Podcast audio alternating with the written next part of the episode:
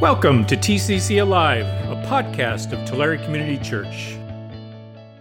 Howdy, fellow sojourners. Thanks for tuning in. After last week's Hot Topic, Hot topic. I wasn't sure any of you would be back. And I'm glad you are. I'm glad that you've been following along in this series. And today, we're going to hear from you as we crack open the mailbag digitally and I address your comments, questions, and feedback. I'm Pastor Shane, and I'll be your mailman today as we appropriate some culture.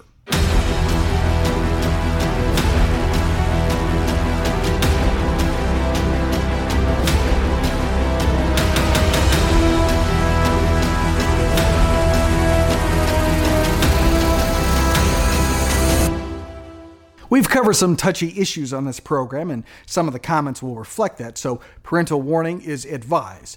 So, with that said, let's dive into the old mailbag. Our hot topic, Hot topic. on Pride Month generated some heated conversations.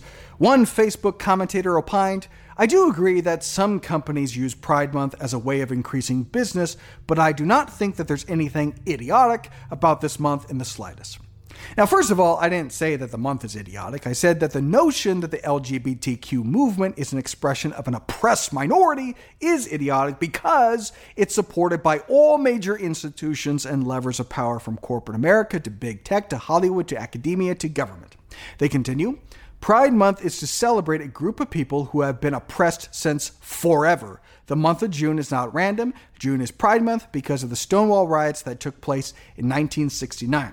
Nobody said it was random, but why a month? The Stonewall riots didn't last a month. Now, I do agree that homosexuals have been mistreated and persecuted in history, but not uniquely. Virtually every group has been mistreated or persecuted in history Jews, Christians, Muslims, blacks, the Irish, the Chinese, Koreans, Native Americans, Armenians, Japanese. Human beings are sinful, and human history is one long display of one group of humans mistreating another. In fact, looking at it through the long view of history, homosexuals have relatively been unscathed. The notion that they've been persecuted since forever uh, simply isn't true. Don't believe me? Uh, here's this from Wikipedia, no less. Roman men were free to enjoy sex with other males without a perceived loss of masculinity or social status. And the same was true in Greek culture. So while Christians were being fed to lions for sport and burned alive to light chariot races, gay Romans were doing gay things without any repercussions. They particularly liked the young boys, 12 to 14 range, which I would speak out against, but I don't want to be hateful, and after all, love is love. Homosexuals have not been uniquely oppressed in human history, and if it's about oppression, uh, then where's the love for the Jews? I mean, they've been oppressed throughout all of human history, including modern history, and here in this country. In fact, according to FBI crime statistics, Jews are at least three times more likely to experience a hate crime in America than any other ethnic group. Consistently, Jews top the charts as victims of hate crimes in this country. If Pride Month is really about tolerance and the oppression of a people, uh, then why don't the Jews get a month or even a day? And corporate America doesn't say anything about it. Big tech doesn't say anything about it. Nick Jr. doesn't say anything about it. Our government doesn't fly Israeli flags at all of our embassies. Maybe Pride Month isn't simply about tolerance and oppression. What could it be about? Take it away, San Francisco Gay Men's Choir.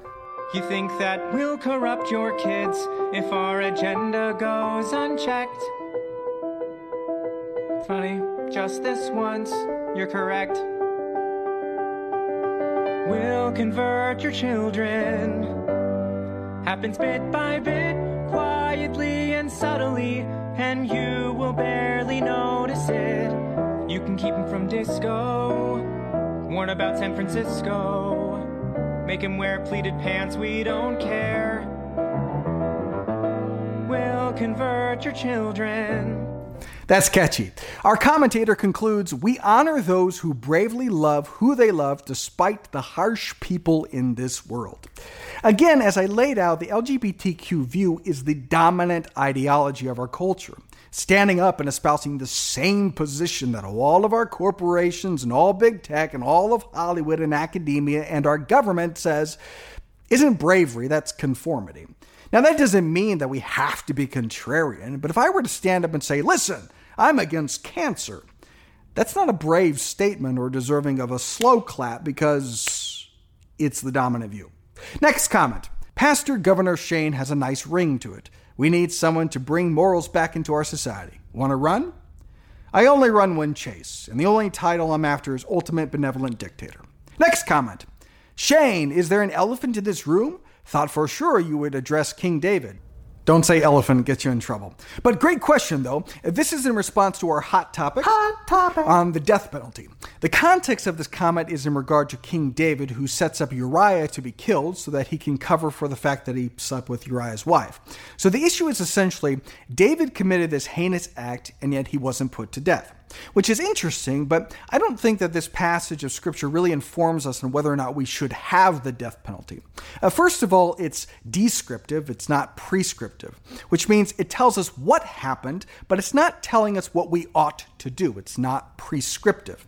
And it's not really a good argument against the death penalty because if the suggestion is we shouldn't put to death murderers because David was a murderer and he wasn't put to death, that's true, but David also spent zero days in prison.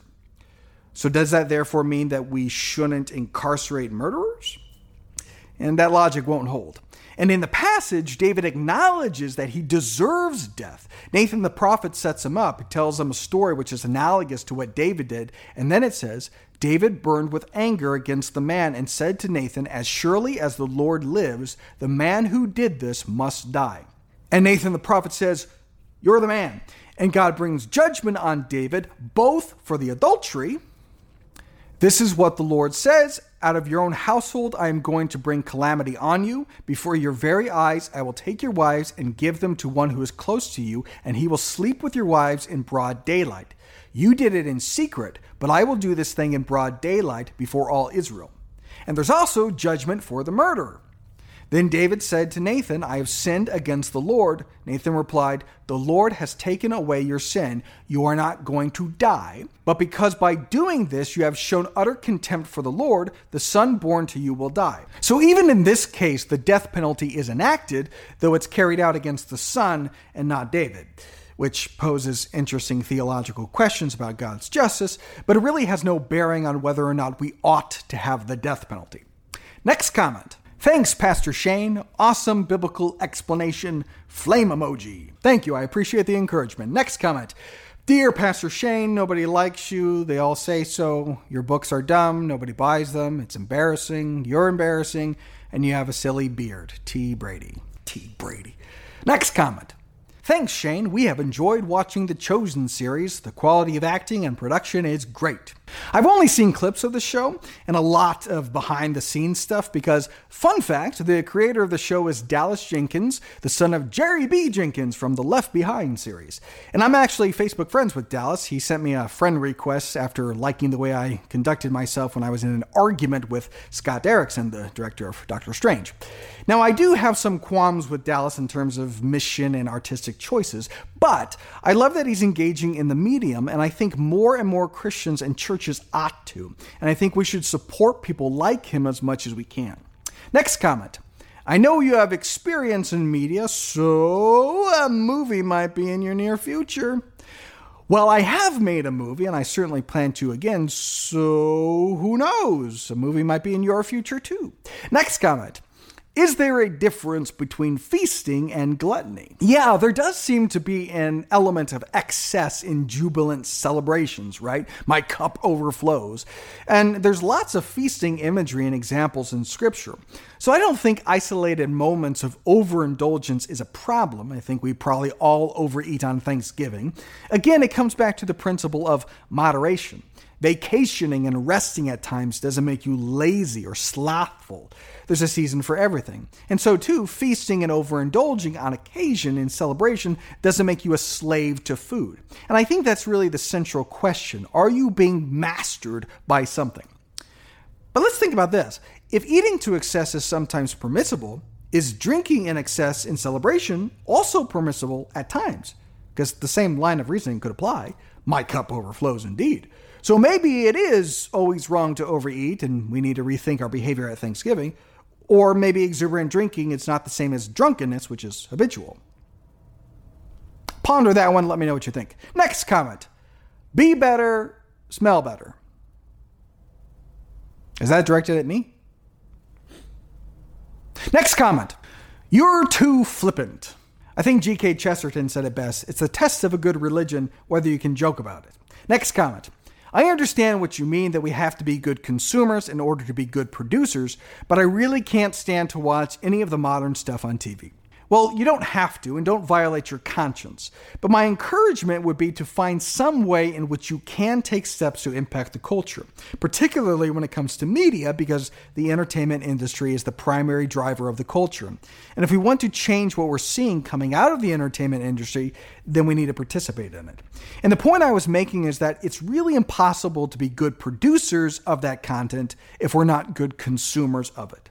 That doesn't mean you have to be the person to do that, but it does mean we ought to support the endeavor and not look so judgmentally on fellow Christians who are engaging with the culture on that level. Well, that'll do for now. Thanks for your comments and questions and feedback and for supporting this. Keep them coming, please. And as always, you can reach me on Facebook, Twitter, and locals. And I'll see you next week for more Appropriating the Culture. Thanks for listening. If you want to know more about the ministries and mission of Tulare Community Church, visit us at tccalive.org.